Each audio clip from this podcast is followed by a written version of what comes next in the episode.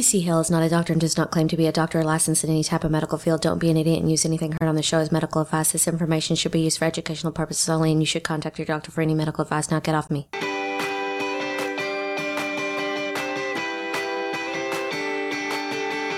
Welcome to Kick It Naturally. I'm Kenna McEnroe, and I'm here with TC Hale, author, natural health expert, producer.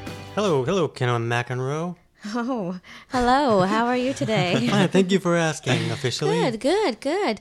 Uh, and today we also have Hottie Patati, Will Schmidt, sitting to my left. What's up, Will? How are you doing? Good. Hello, Hottie Patati Will Hello, Oh. author Tony. Tony's also cute too, but you know. But I don't have a patootie on my name. or yeah, he anything doesn't like have a that. patootie. That's actually my legal name. Oh, Oh, you got okay. Ken is not really Yeah, attracted to me. Just I'm yeah. actually named Hottie Exactly, Patati. exactly. Awesome. So, um, if this is your first time hearing us, then I'm sorry. That's really sad That for is you. sad. I- Yeah. you're gonna have to be held or something. Yeah, good thing for you. We have about 50 podcasts you can go back Yeah, and you can listen go back. to. I can't so. believe they let us record 50 of them. That's weird. Yeah, and they haven't shut us down yet. Um, so today, I'm stalling, I'm stalling, I'm stalling. Our featured sure why audiobook she today does that. is It Starts With Food by Dallas and Melissa Hartwig. And since Audible is our show's sponsor, Tony's holding up the book, our listeners can get a free 30 day trial and download this audiobook for free. So this book is like it's one of my favorite books for sure. And and Dallas and Melissa, we went out to Utah and interviewed them for our upcoming documentary. And and, and we we actually they had us come out and shoot a live workshop they did one time. And they're just really great people, very knowledgeable. But I actually really like this book, and that's very rare. Really Like rare. I think there's like four books I like, and everybody else's book when I read it, I'm like, "You're so stupid." Oh, why are you saying that? Just shut up. Right. No, but but uh, this book is really good, and it really helps you understand that what you put in your mouth really counts. Yeah, Kenna. yeah, like it, it, Tell it my counts a lot. husband that. So, um, they really explain how you know foods that we make bionic and synthetic, and they're not really foods, how they can affect you know how our body responds to that, and a lot of times our body gets kind of pissed about the whole thing that we're that we're eating. That's why like, no one can digest corn anymore. You just poo it out. Right? Yeah. Just Even if you chewed it, it still comes yeah, out it's whole. weird. It like How is that? reforms. Yeah. It's like, like Magneto. corn on the It cob, It's like a worm with its tail cut off. That's weird. right. So, um, how do they get it for free? They Oh, to get this audiobook for free, just go to kickitinthenuts.com forward slash audiobook. Register for your free 30 day trial and you will see one free credit. Just search for It Starts With Food and that can be your one free audiobook. Oh, how generous of you. Yeah, so if you if you if you read this book or you listen to this book and you hate it, then tell me. And if I'm ever like on the Tonight Show, I'll officially apologize to you at that moment. Like it's such a good book. Mm-hmm. Yeah. I, s- I can say that because I don't think I want to be on the Tonight Show. They No, they kind of kicked me off. well, I have a show that I can call The Tonight Show. Okay, that would be great. it's on That's when I'll apologize mm-hmm. to great. whoever this is that doesn't like the book. Mm-hmm, because there really there are no people who will not like this book. Okay, so if you haven't followed us on Facebook, then you know I don't know what you're missing out on here, except a bunch of good information and being able to put your two cents in or ask your questions to all of our topics that we post. So go to Kick It in the Nuts on Facebook, and we'll probably accept you. And then, you know, every single Sunday we'll post a question on there about pertaining to health, and you guys can ask some questions about, you know, anything in that topic, and then we'll try to answer them. Yeah, we're about to do that right now. All right. What is our topic? Today's topic is OCD. What All will right. help? Yeah, that's a that's a good topic, and you know one one confusion that a lot of people have is like you hear a lot of people that'll be like, you know, I I'll only wear yellow socks if I'm wearing a pair of yellow socks. I won't wear a blue sock and a yellow sock, so I'm OCD. Well, that's just good fashion. Yeah. sense. Right? Yeah, that- you just yeah, like do that. pairs of socks. Is all. It doesn't mean that you have a a horrific uh, disability or something. But it's kind of like you know, I think it was in our bipolar show we talked about that it's just become so common. Like people are like, "What are you bipolar?" You know, just because maybe they were upset for a day or something. And OCD is kind of a similar thing where I think a lot of people will have um, OCD type tendencies, But if you have OCD, it's it can be like debilitating. Like you're you're screwed up uh, you know, in trying to go through life in a lot of ways, and it can really mess up everything. Yeah, that period in college, I had some OCD tendencies. You know. I, I grew up with them. I'm, I'm actually really excited to. what are you talking about there, Kenny? Well, you know, they always say you go through your bisexual tendencies in Oh. college Oh. and stuff. So I So was you had in OCD college. I had tendencies. Right, just OCD. experimental Yeah, I was, OCD. I was experimental with OCD. yeah. But I actually grew up with really intense OCD type symptoms, and and through nutrition, have fixed a lot of them, and and know like what nutritional triggers for me personally can trigger it off. So I'm really excited to share what I've learned because I knew it was it was never debilitating, but it was severely annoying and socially awkward to have Right. those things going Will on. says this as he's washing his hands for the fourth Right. time since he's been here. What's wrong with that? My hands were It's dirty. like clean there's dirty hands. hands. yeah, I like clean going on. hands. Um, you know, but that is a that is a, a, a big thing. It's like you know, hand washing is a very well known thing. You know that, that that is. But but the difference now is that we've learned that washing hands is like legit. Like you, you really want to wash your hands, and like they even recommend you know to wash your hands frequently. But still, people can do it to a point where the skin is falling off. And Is 11 times in a row too much? I I think eleven is is golden. Okay. Yeah, you're fine. Will don't worry about it. You're pretty. Perfect. That's all that Perfect. matters. Doesn't matter. So why don't we jump right into questions? Um, because I All mean, we don't have all day. That's Yeah. right. All right, Naomi. What's wrong with being neat and organized? Nothing, Naomi. And people need to be more neat and organized. Sure. I think so, and I think that you know one thing that you see a lot is that maybe there'll be a couple, and the dude is sloppy, but the girl cleans up everything, so he says she has OCD because she's tidy. You know, it could also be that she just doesn't want to be a slob. Yeah, exactly. Right. Welcome to my world. Okay. Right. So, Jamie from Los Angeles, California, what are the signs that you have legit OCD? Hmm, that's a good one. It is, and- and I think it. I, I think what you want to look at is is whatever the issue is for you. Is it something that you want to improve? Is it something that you don't want to have to deal with Yeah, is it holding you back in some way in your life? If Interrupting you can't get out the life. door because you have to count locking the door over and over 50 times, For an hour, then, yeah. then that's a problem. Yeah, I I think one way you can identify. I mean, I'm sure like WebMD has its own ways of like diagnosing. Your doctors have Yeah, that there's a well. test even that you Yeah. take some. But you can like from my experience, I can personally tell like when I was doing things that were OCD versus just being like, oh, did I leave the stove on? Like it's legitimate for me to check Right, that it's, once. It's good to not have Right. your house be on fire. Right. You want you want to But like things like snapping with both hands equally, that I have no rational explanation of why I needed to do that, but just felt like I needed to, or I was really uncomfortable. There's like no reason behind it, just out of like comfort or fear of something weird, ominous thing gonna happen if you If you don't didn't do, do it. it. But there's, but you can. You can tell, like even in the moment, you can tell there is no real reason. I just feel very compelled, hence the compulsive part that you have to do that, like a fidgeting motion. Right, and uh, and we're going to talk about why that happens a little bit too. But um, you know, one thing to look at is is whether you're figuring out do I have legitimate OCD? Is something I need to worry about? Then you know, is the behavior something that you personally are worried about? And if it is, then there's likely things that you can do to improve that. You know, so like if you if the longest relationship you've been in is is a week and a half because these behaviors are interrupting uh, creating any type of good relationship, then that may be something that you want to improve. If you get fired from every job because you feel like you need to slap people consistently, you know, whatever it is for you. Um, so I don't think that it's like there's, it's not like if your blood pressure is this, you have this. It's not like diabetes where you can tell by checking blood sugar if someone's diabetic or not. It's more of a thing like, is it interrupting your life? Mm-hmm. Or the people around you. Right. Mm-hmm. Is perfectionism a kind of OCD? I think that might be. I don't know. It depends on the extent of it.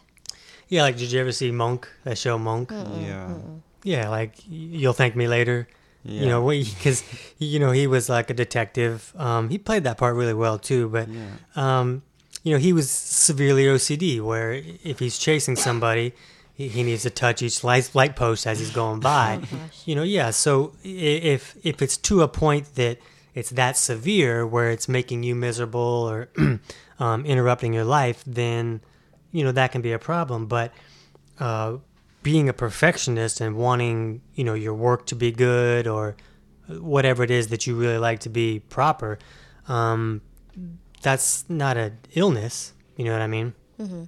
Yeah, and that was actually Ezra from Cairo, Egypt. I forgot to say her name. Fancy. Egypt. What is Egypt. We are oh, branching out. Um, Irene from Palmdale, California. That's not as far away as Egypt. no, not as far.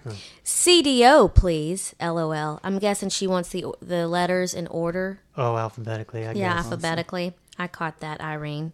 That was good. And just just so that we're not mean, um, you know, like there are so many jokes about OCD everywhere you go, no matter what, um, eh, because it's a, so many of us have little tendencies like that. So Mm-hmm. it can be funny, but for someone who's completely debilitated, it's probably less funny. It is less fun. Like you ever see Matchstick Men with uh, Nicolas Cage? He- Oh, yes, he- yes, He was yes. severely OCD, and then like me, like having all those tendencies, like I really empathized with it, and like oh, it was like very sad for me. Like some, whereas other people might laugh at like some of the things he had to do, I was like, oh, I totally get it. You know, Yeah. so I feel you out there. If you mm-hmm. got, Right. So, do you want to tell us some stories, or maybe I don't good do as it gets, demonstrations? I don't know yeah, which. Jack yeah. For example, like when I was, I remember like my first like memory of it. I was I think I was in kindergarten or preschool even, and I remember I had this thing where I had to like snap evenly with like both hands if I snapped at all. Like,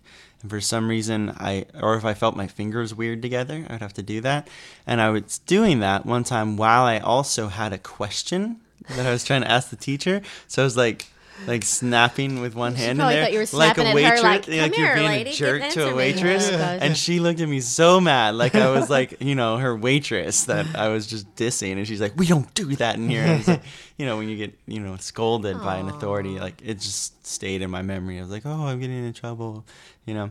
But what, and and for for years, I dealt with with that kind of stuff and fidgeting and that kind of thing, and then I noticed that my dad also had that and i told him about like oh i just always feel like these weird fidgets and things like that. he's like oh i had that too. And then growing up i and then he said i used to have that when i was younger and then i just kind of told myself stop it you know and, and he stopped doing it. But he didn't really stop doing it. Like we would we would see him in these car drives where he'd have to do something at least every three to five seconds. Like the longest he ever made it without fidgeting or moving or adjusting something or pointing out a tree or something was five seconds on like a four hour car drive, right? So he's, God, that can be exhausting. yeah, but what I found for myself, quite on accident once, when I started initially doing a cleanse where I stopped eating most of carbohydrates and all processed foods, I didn't realize it, but I stopped fidgeting for like months and months and months. And then I remember it was Thanksgiving and I was about to eat a bread roll. And as soon as I like picked up the bread roll, I fidgeted. And I noticed it That's pretty freaky. yeah, I noticed it because I hadn't in so long. I was like, oh, dude, that was like gone, you know? And I realized it was related a lot to like my blood sugar and, and I hadn't even eaten the carbohydrate yet, but it was like those foods, it was so ingrained in my body that that stuff would make me fidgety. It had a lot to do with blood sugar regulation, my, my metabolic speed, and all sorts of things that your autonomic nervous system does to regulate blood sugar. You know, and and we actually can uh, produce insulin just thinking about eating a carbohydrate. So that could have been involved in the situation. gosh. it was, yeah. So all this time that I'm sitting here being good, but I'm thinking about different Yeah. desserts Might and stuff, well I'm be. actually should just be eating them. Okay. No, What's it's not going to spike it. It's not going to spike it that high, but it is has been proven that you can begin to produce it just when you think about it. Mm-hmm. Oh, Lord. All right. Isaiah, coming from a therapist. Yes, everybody has compulsive tendencies, but that is not OCD. OCD is one of the largest and hardest to treat, but OCD is only considered a disorder when it has a dramatic impact on daily life. The rest is issues you have to work out in counseling. Ironically, OCD is one of the most researched and known conditions currently afflicting Americans' health in large numbers. OCD, ironically, was only discovered in the 1980s, and there is a treatment that can cure. Depression, on the other hand, has been known about since the early 1900s. and the only treatment known is to treat it by increasing the neuro- neur- oh god neurological Yeah. transmitter serotonin. But in the past years, it has been found that serotonin does nothing but give you a yo-yo effect on a daily mo- on daily mood. Okay, so that was a lot of stuff with Isaiah, but we won't get into depression a whole lot. But uh, Isaiah, you might want to listen to our depression podcast because we hear from people all the time that uh, follow the steps that we talk about in that podcast that see great improvement with their depression. Yeah, and you definitely don't want to go into these conditions thinking that there's like a specific cure for it. Like Right. Some people are like benefit greatly from serotonin reuptake inhibitors. They could do also things with their nutrition help that. But some people with the same symptomology of depression or OCD, if they take that same SSRI drug, they commit murder. Mhm, right. That's the science And that's not good. That means the drug was not that right, effective. right. And that's actually what happened in Columbine. Like all those kids were on the wrong psychological meds because their particular imbalances were not distinguished carefully enough. And the And- side effects of those pills for like depression and stuff is suicide, you Yeah. know, and stuff like that. Right. It's like that's why I'm taking yeah, the pill. yeah. Because some people they're tilted like in the opposite imbalance of like they they have too much serotonin and then you take a serotonin reuptake inhibitor and then it's like crazy flooded mm-hmm. and then they go eat people. Like it's mm-hmm. so you gotta look at the individual and one book that i just read slash listened to that was fantastic on these distinctions of the different neurotransmitter functions and that sort of stuff was a book called nutrient power by a guy named dr walsh who's done really amazing things in looking at the difference in in neurochemistry between all sorts of different mental disorders, including depression and OCD and um, bipolar disorders and schizophrenia, and has further classified all these imbalances into like the neurochemistry distinctions or phenotypes within these different classifications. And from that, you can see how there's not just like one cause of OCD or schizophrenia. Like you could have five or six different you know configurations of these Right. neurochemicals that are imbalanced associated with um, different nutrient excesses and deficiencies which can be influenced by your genetics and those nutritional excesses and deficiencies can also influence your genetics back and trigger which genes are there. So genetics can play a role, but then this other thing of epigenetics, of the environment in which the genes are expressing or turned off, is also controlled by nutrition. And all that can now be analyzed, and a custom protocol to balance out your biochemistry and your neurochemistry can be formed. So, our, our uh, or episodes on depression and anxiety, as well as if you check out Nutrient Power by Dr. Walsh or his institute, the thewalshinstitute.org, uh, you can find a lot of information about how to figure out what you personally need. You know, and let's talk a little bit about the physiology uh, that could go along with OCD. And another good episode of ours to listen to that we kind of got into this a lot, and we'll explain why right now. Here I go. I'm about to explain why right now. But is our eating disorders episode. Um, because a lot of people look at OCD and they classify it as an anxiety disorder.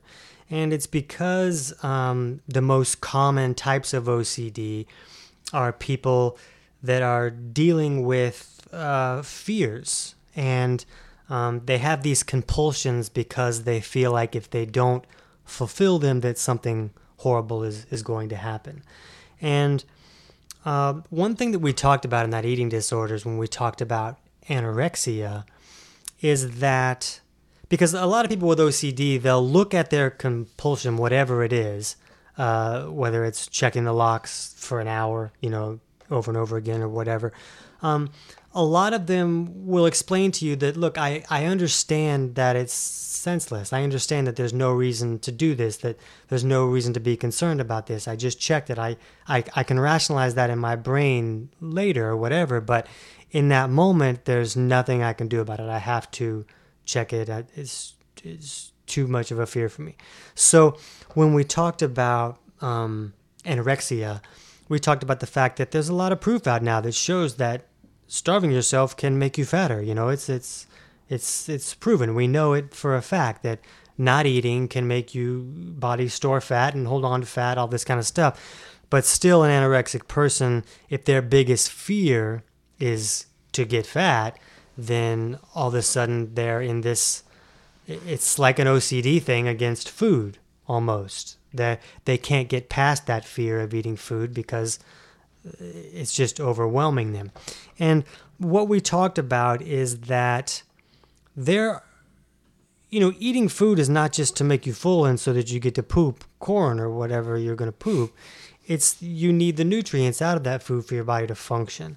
And Will, do you want to talk a little bit about minerals and brain function, and then we'll tie that back into the, what I'm blabbing about? Yeah, sure. So your for your cells to communicate to each other and for your brain and body to communicate effectively, it all runs through electricity. And without anything to conduct that electricity, you get a breakdown. It's like if you were to um, drop a toaster in, like a plugged in toaster, into a bathtub full of distilled water and you were sitting in We've, it. we've gone through this Yeah. before.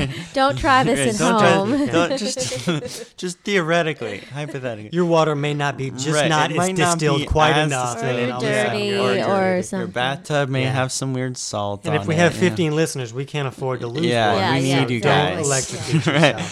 But if you had pure distilled water and you dropped a plugged in toaster into it and you were in there, you'd be okay because the electricity would not conduct from the toaster to you. So you wouldn't get electrocuted. Same thing happens in your brain. Like if your neurons are trying to send signals uh, from one place of the body to another, from some cells to another, they need uh, something, a conduit to help that happen. And without enough electrolytes in your system, uh, those synapses and those messages get uh, muddled and disconnected and less efficient. So you'll start to feel spacey or forgetful or moody and, and not quite know why. Depressed. Yeah, not quite know why. You can get dizzy because the you know the other signals are not traveling well too. Right. And, and just to clarify, to make sure that we're covering this electrocuting yourself in a bathtub thing, the reason that the signals don't travel is because distilled water has all the mineral removed, where tap water has a lot of mineral in it.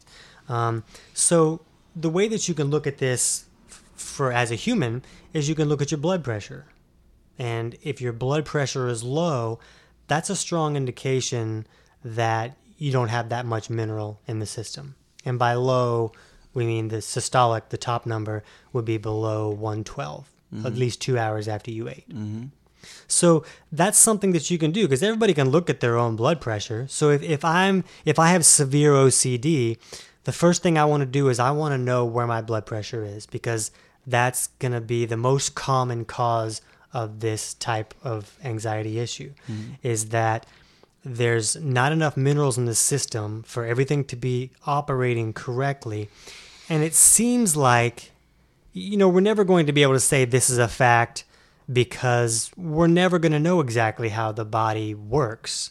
We're just, every time we think we know something, we bust open something and all this other stuff comes out. There's never going to be a manual that just shows up.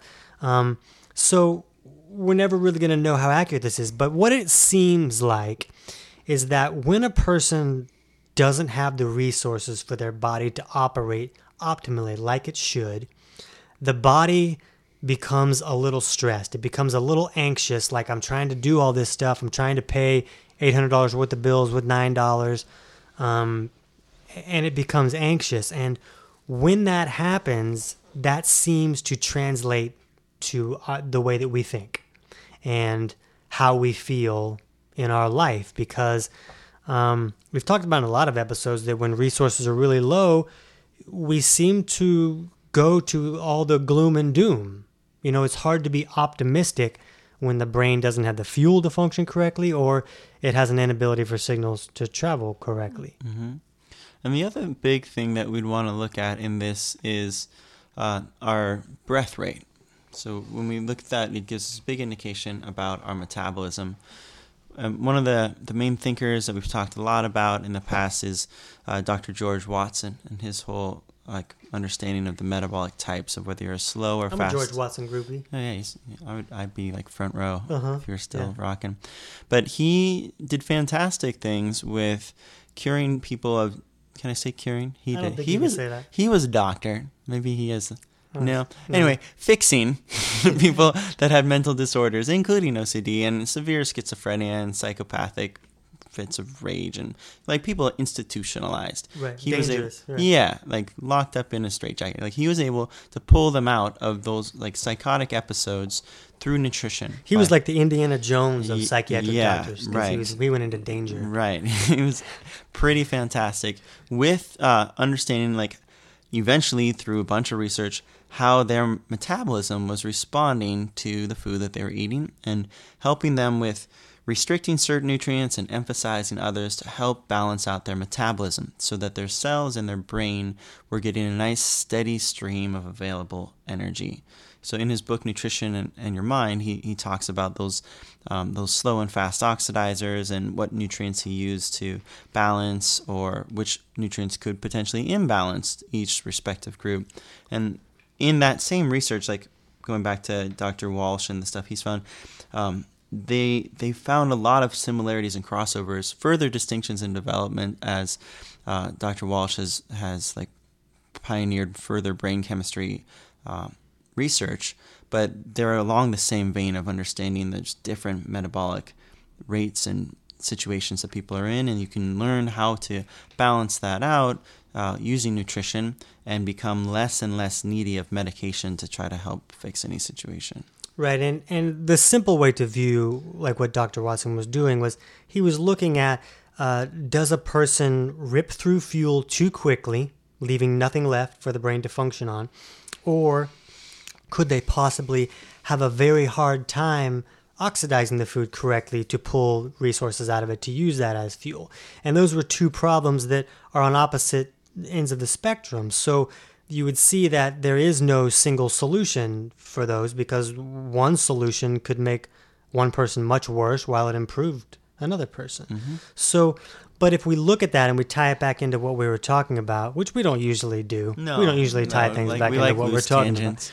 about. But um, if you look at th- the fact that if the body is in a panic situation due to a lack of resources that it needs to function, and that translates into our life as a panic situation, then it makes sense why somebody with a lack of resources could view something that is not a realistic danger, but view it in its magnified gloom and doom uh, point of view. And it, you can see how they could get s- stuck in that situation. You know, just in the same way that one person might get stuck in a depression, or one person could be schizophrenic or bipolar. You know, these things uh, come about differently in different people. Yeah, and if you go through, like, read any of Tony's books or go through our uh, free digestive issues course or even the fat loss course, you'll learn where your body chemistry sits in relation to, like, the uh, the low blood pressure electrolyte deficient or electrolyte excess state.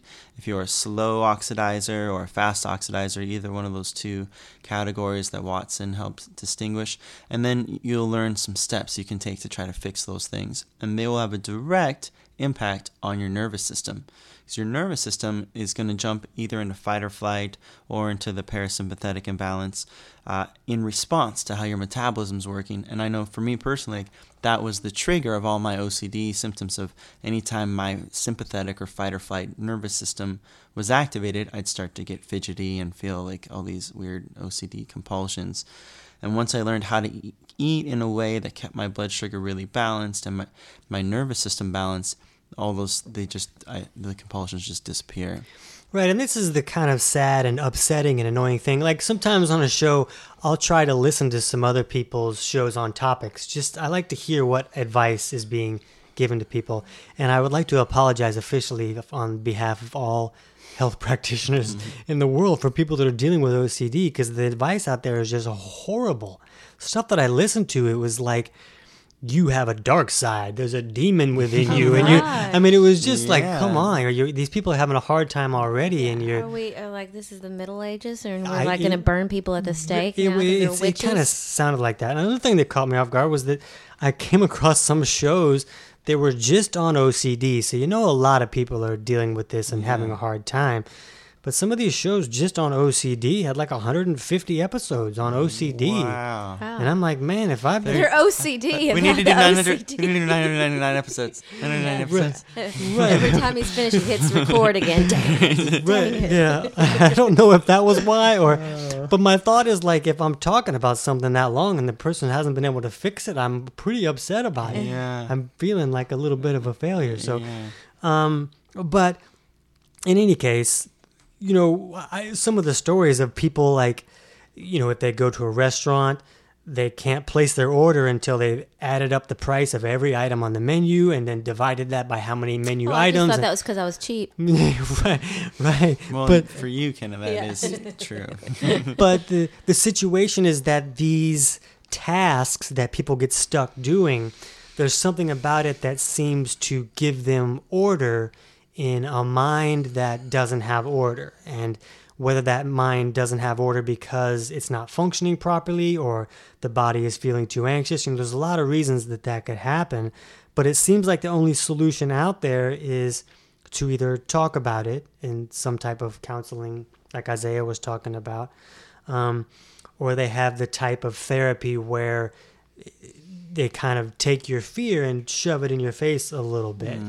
And the, the idea is that if you can uh, just step into that fear, then it, it won't uh, bother you so much. You'll get used to it, or like if it ends up boring you, you can't be bored and scared at the same time, is what you their imagine? suggestion was. Where do we put the anaconda? I right, mean, right, yeah. Yeah. Um, but you know, some people's fears are legit, and they're gonna have a full-on panic attack. Or I, I just I don't love that idea so much. Yeah, I mean, the, I guess the thing to kind of ground in, like, okay, for people that are that are on board with us and understanding, like, all right, their their chemistry has a big thing to do with this. It's not necessarily time on a couch talking to somebody about it that matters. Is uh, you should go through our, our free four week course on digestion and learn where your body chemistry should be at. And it's so easy to do. It's really it only it's not doesn't take four. It takes really two hours. I had a client. I told him about it, and two hours later, like I'm done. Right. Good job. It's, it's just how fast you can go through the four weeks worth of modules.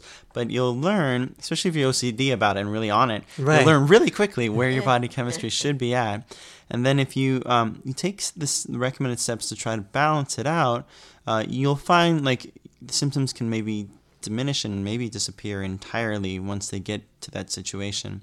And there's there's different you know lots that we're born with as far as our genetics and our epigenetics that can make us more prone to these issues than other people. But still, if you have that goal of like, okay, I want to get my my personal body chemistry balanced into these ideal zones, it may take more or less or different work for you to get there. But aiming for that will will definitely help uh, reduce the issue. Yeah, because one thing that I think anyone with OCD would agree on is that they go through times where symptoms are worse and where symptoms are improved. So why is that?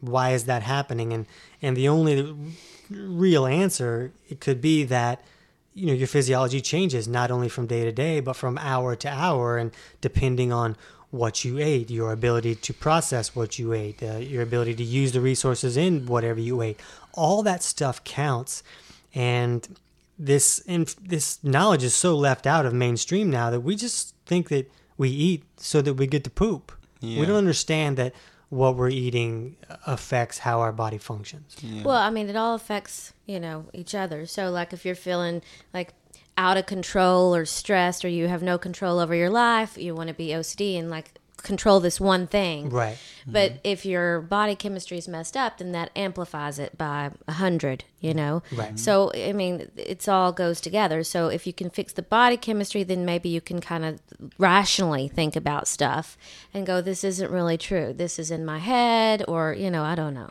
Right, and some people may be thinking, "Well, I eat food. I know, I, and I'm eating good food." They may think it's good, and it may not be good. Mm-hmm. But the the biggest disconnect from why a person doesn't have resources is Will Schmidt. Well, it's digestion. Right. Yeah. Yeah, See, were you gonna say sugar? yeah. It was one of the two. Huh? If It's you're- either you ever- digestion or sugar. Ken, if you ever fall asleep during the podcast, just wake up and say Yeah, either go, sugar. digestion or sugar. yeah, and you'll be exactly. safe. Exactly. That's when I hit. Right. So, do you want to explain why uh, digestive issues can be a problem and how a lot of people don't even know they have them? Yeah. So when your digestion is weak, and by that we usually mean either you don't have enough stomach acid to break down food and metabolize protein in the first half of digestion, or if your bile isn't flowing well and you can't break down fats or neutralize the acidic food sludge from the stomach, then you're not going to get the majority of nutrition out of your food.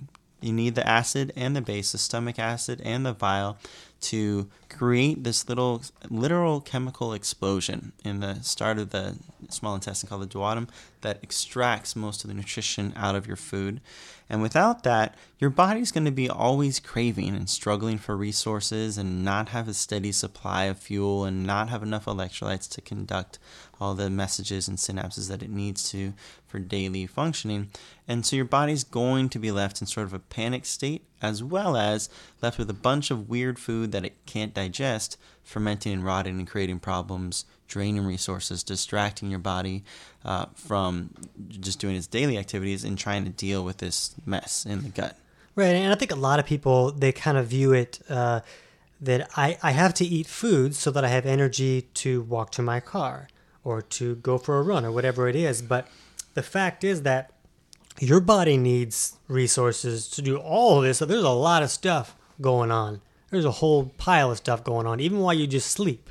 Yeah, I was going to say, you know, back before I met you, I just thought like anything that you ate could be turned into fuel. Right. Like I didn't know that processed stuff and chemicals would, you know, throw your body off and like I don't know what to do, you know, that kind of thing. I just thought, okay, your body knows what to do with it. Right, right. I had no idea that it would- It's this machine where you put it in and it magically or turns that to even like your digestion could be off. I didn't even know any of that. Right. So, you know, with all these processes that have to happen in the body, if you're low on resources, you may still have enough energy to walk to your car. You may not even feel tired and you may feel energized, but the body has found something that it can take resources away and still function and still survive because that's its goal is to survive.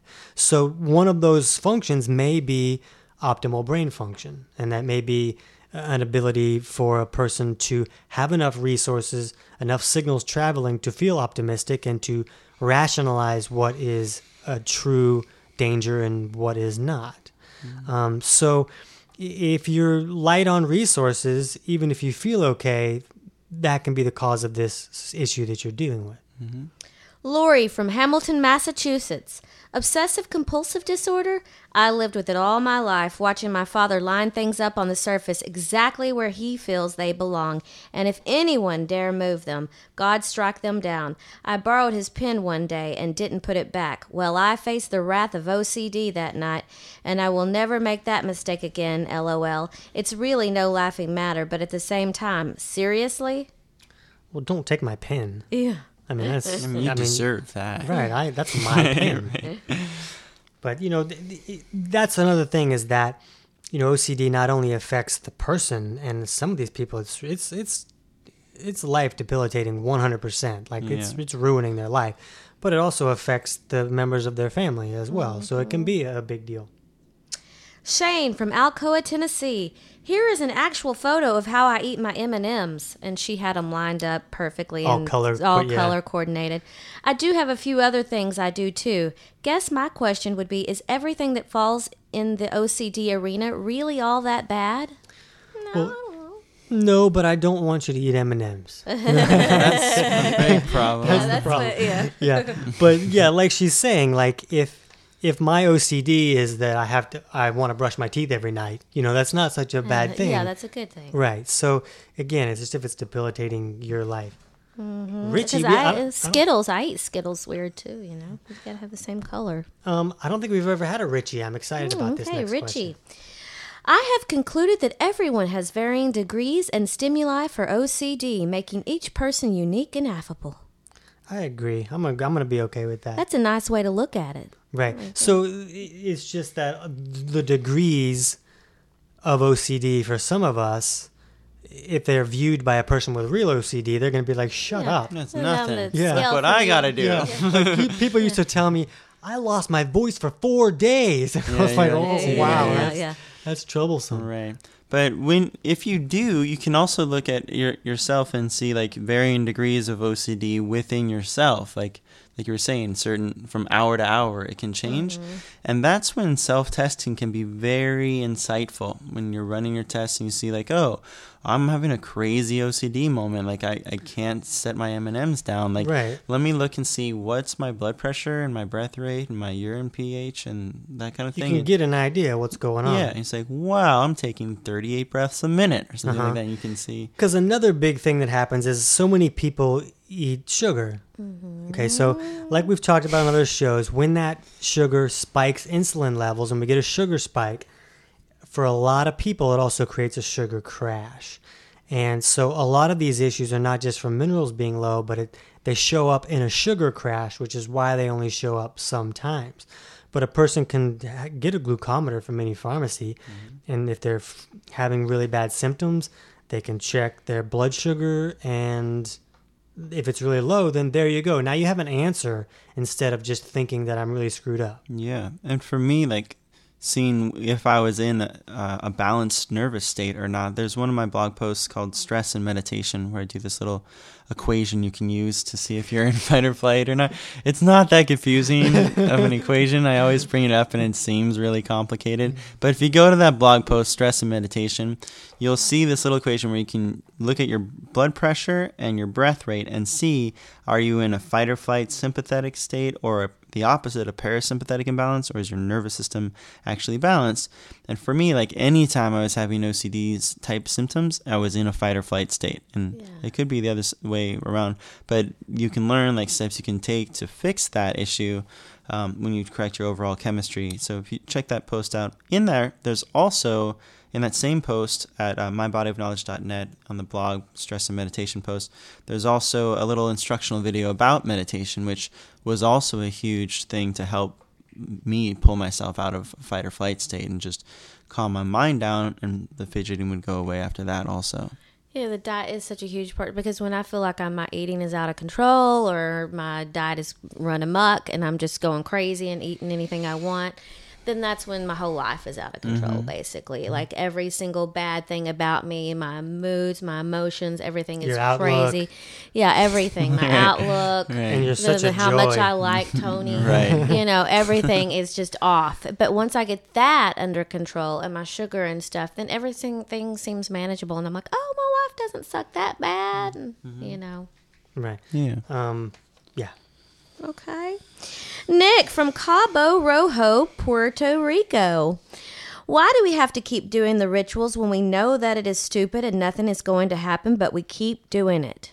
Mm. Yeah, you know, and I think this is just how it manifests for a lot of people. And you, you think about it could have started it any way. If you did this activity, snapping your fingers or locking your door, and nothing bad happened, then you, you see, oh, that's the way to make nothing bad happen because you're in this place where you're not fully thinking rationally. If you were, it, it would be easy not to do it. So it's almost like you're giving yourself a little reward every time you do it, and it kind of makes you get caught up in doing it again. I don't know if that's the situation. It just kind of makes sense. Yeah, there, I mean, there's if you start looking into like the brain cell chemistry and even the muscle cell chemistry, you'll realize that it's not about the actual logical consequence of people are going to come in and kidnap me and my parents are going to hell if I don't keep doing this little Right. activity, which is what was going on in my head when I was a little kid stuck in these rituals. That's I knew that wasn't actually true, but there's something at the cellular level giving you that sense of compulsion that's very real and and to not listen to them it it can just be even more agitating as those chemical triggers like at the muscle level corticosteroids which are a product of, of cortisol and stress levels being elevated related to metabolism those will make it really physically uncomfortable not to flex or twitch or move right so when you figure out how to balance out your chemistry so you're not in that stress state it can change the whole game Right. This is one way that I explained it to a client. I just remembered this is that if things are not going well in the body, it's if it doesn't have the resources that it needs, it takes step to to get those resources. It'll send one person a craving, you know, and and that's the person has cravings and they can't get past that. But um so if things are wrong, your body could just be sending you a signal that says do something about this major problem, but since signals are not traveling that great, the signal that you get is I need I should lock the door. You know, so there could it could be a confusion of what signal you're getting, but um, the reason that you feel so like I have to do this over and over could be that your body is sending this signal of things are wrong. Do do Yeah. something. Yeah, there's like a there's a real benefit at a chemical level that happens from that. For example, like if you were to say bind someone completely restricted, you know, so they couldn't they couldn't actually move. They could get an ulcer from the stress of that. But if you give them something to chew on, like a stick, they won't get the ulcer. Thanks for the tip. Right, yeah, because their their body feels they have some sort of reaction that they can take to help fight rather than just panic. So that little compulsive action, whether it's lining up your M and M's or keeping your pens in order, is something that your body thinks it can do to uh, alleviate the stress and problem. That makes a lot of sense. Yeah. Like you feel like you're you're doing some type of solution. yeah, to just this vague thing of something that needs to happen. Right. It's really interesting, and, and what's re- even more interesting is when a person can give their, themselves good resources, and all of a sudden this thing that's been plaguing them starts to fade away. yeah. Yumi from Quezon City, Philippines. What's Ha- up? Yeah, how can I eat this in one second? Then she's referring to the picture that we posted with this vegetable Oh, I soup have and no everything. idea what that. I guess it was a typo. I yeah, it didn't was know a what typo. Yeah. TJ's TG. No, it's like is that a new candy? Uh huh. I know. Julian, systematic desensitization or flooding. Google these for your OCD. You're freaking welcome. So these were kind of like that thing that I was talking about, where the desensitization. Des- des- that's a weird word. Desensitize- Desensitization. um, is just kind of throwing yourself into that fear so that you can be in the fear, realize that it was okay, and continue doing Unless that pattern fear is until, sharks. until the fear is gone. right. then you wouldn't want to be thrown in a tank with sharks. Hey, I'm okay. I mean, I you know maybe this approach has worked for this person. That's why they were so adamant about right. it. And sure. maybe I think it's worked for plenty of people. Yeah, right. And if and it could be like in those cases, maybe it was an actual fear that they had somehow like latched onto. It's like, oh, it's if I drink water, it's gonna burn my lips off. Like, and they just hmm. kind of held on to that. Uh, so yeah, like that could be a solution, and go ahead and try it. And if it works, you're freaking welcome. if it doesn't, then then you can look further and say like, what's off in my individual chemistry, and what can I do to help support my system to feel balanced and less uh, compulsive. Right, and my thought is if they if they're able to use this to get past that fear, if the body's still having issues, does it still send a signal and the person develops some other thing? Yeah. Maybe, yeah. And I think some things are good to fear. You know, Sure. like sharks. Okay, Brian from Derry, New Hampshire. Focus only on the compulsion when getting rid of OCD tendencies. The quickest and most effective way.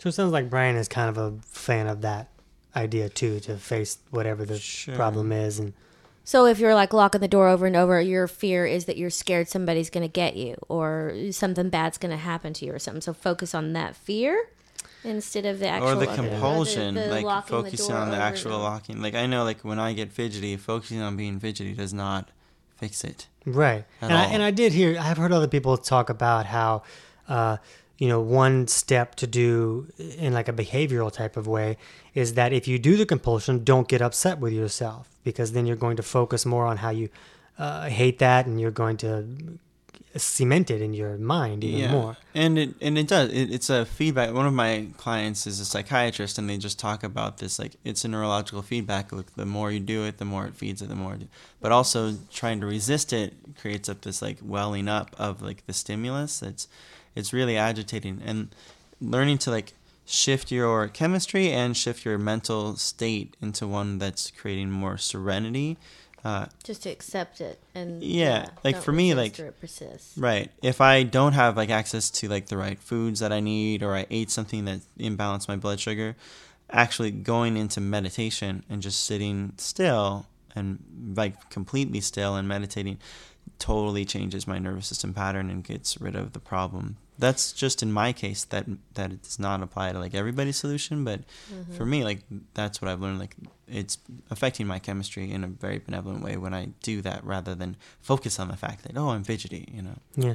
One interesting thing is that, uh, you know, when you look at things that people are using, like supplements or treatments, um, you know, a lot of the, the medications that they use for OCD are just anxiety medications.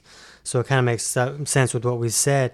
And people use things um, like GABA and inositol and things that seem to work with things like depression and other low blood pressure issues that we talk about on so many other episodes. And I don't recommend using those for a lot of people because, you know, like GABA can be pro anabolic, and some people have anxiety issues from being overly anabolic. So you can listen to our anxiety issue to understand how that particular imbalance can cause anxiety type issues as well. But just it's just kind of a confirmation for me that taking the steps to give your body real resources and if your minerals are low and your blood pressure is low doing things like improving digestion so your body can pull more minerals out of food using things like sea salt or concentrates mineral drops you know there's so many such simple steps that people can do like that um, that it's pretty easy to to look at your physiology and if it is wrong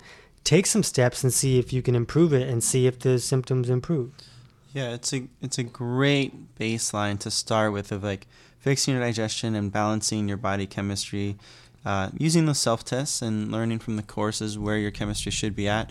And if you have like some severe issues that seem like they're not responding or they're responding to some degree but still kind of imbalanced, you can check out um, the WalshInstitute.org and find a doctor who's been trained in this nutrient therapy where they can work in conjunction or instead of or or you know phasing in and out of your medications to to take that even more personalized customized nutritional approach to fix it Right, and it, if don't be confused by anything we said. If you're on a medication, that doesn't mean you should stop taking your medication. The, a lot of people, we like to see people fix the underlying cause and qualify to work with their doctor to reduce and then come off of if the doctor uh, feels that's good. But you know, a lot of the drugs will actually restrict a person's ability to pee out their salts.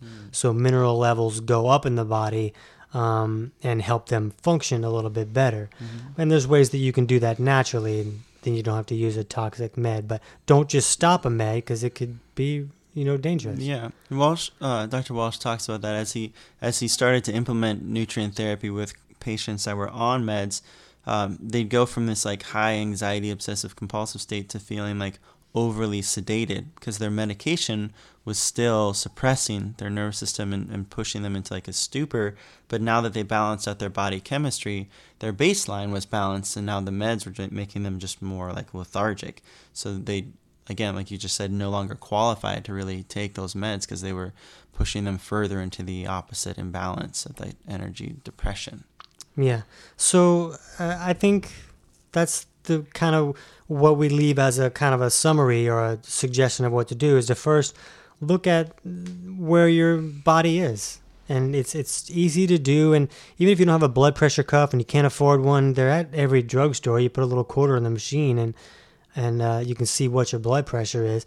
So do that and if it's really low then that's a really strong indication of hey you can do some things to improve that. So look at things like that. Um, if you need to take our free four week course you can do that uh, at kickitnaturally.com to kind of help you through that. But just understand that it, this is not you know, genetics can be a factor in what your physiology will lean towards, but you don't have OCD because it's in your genes. It's not something that you're stuck with because your dad had it. It's it's I know a lot of people believe that, but these are issues that that most people can improve. Yeah.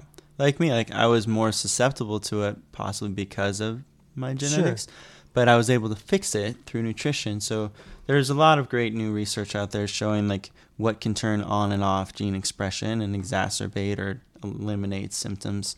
So yeah, putting your body back into the most balanced state that you can perceive is going to really help in pretty much every case. Whether it completely cures you or just makes your life a whole heck of a lot better, that's great. And our, our course to help correct the digestive issues is a great baseline of where to learn that. And you can also, if you're interested in further reading, check out Nutrient Power by Dr. Walsh or Nutrition in Your Mind by Dr. George Watson. Yeah, and let us know how it goes. Let us know what what seemed to work for you and uh, the steps you had to take, all that kind of stuff. We like hearing it. All right, our featured audiobook today is It Starts with Food by Dallas and Melissa Hartwig. And since Audible is our show sponsor, our listeners can get a free 30 day trial and download this audiobook for free. To get this audiobook for free, just go to kickitnaturally.com forward slash audiobook, register for your free 30 day trial, and you will see one free credit. Just search for It Starts with Food, and that can be your one free audiobook. If Yeah. you want to learn, oh, go, Go ahead. ahead. Go ahead. I was just going to say if you want to learn more about how to look at your own chemistry, uh, you can read any of Tony's books or take the free four week digestion course at kickitnaturally.com, or you can also head on over to Will's page, mybodyofknowledge.net, and he's got a lot of cool stuff on there too, and the self testing and exercises. Yeah, and if you heard something you like, uh, help us out and go back to iTunes and leave us a review. I think we, there's like 150 good reviews now, so we have Oh, to we have to thank we have to say thank you like 150 times. We'll fade out while we're doing that, I Thank guess. you. Right, thank you. All right, so we'll see you Thank next week. Thank you. Thank you. Thanks. Thank you. Thanks. Learn more about today's topic by becoming a KIY member and gain access to our members only podcast episodes. That's where we dig deeper into each topic and share the secrets that help our clients and coaches see such amazing results. You'll also gain access to our private support group where you can ask us questions when you get stuck. It's only $9 a month and you get free shipping at naturalreference.com, which can save you like $9 a month. So do the math and join the Kick It Yourself KIY gang. Go to kickitnaturally.com forward slash KIY and we'll see you on the inside.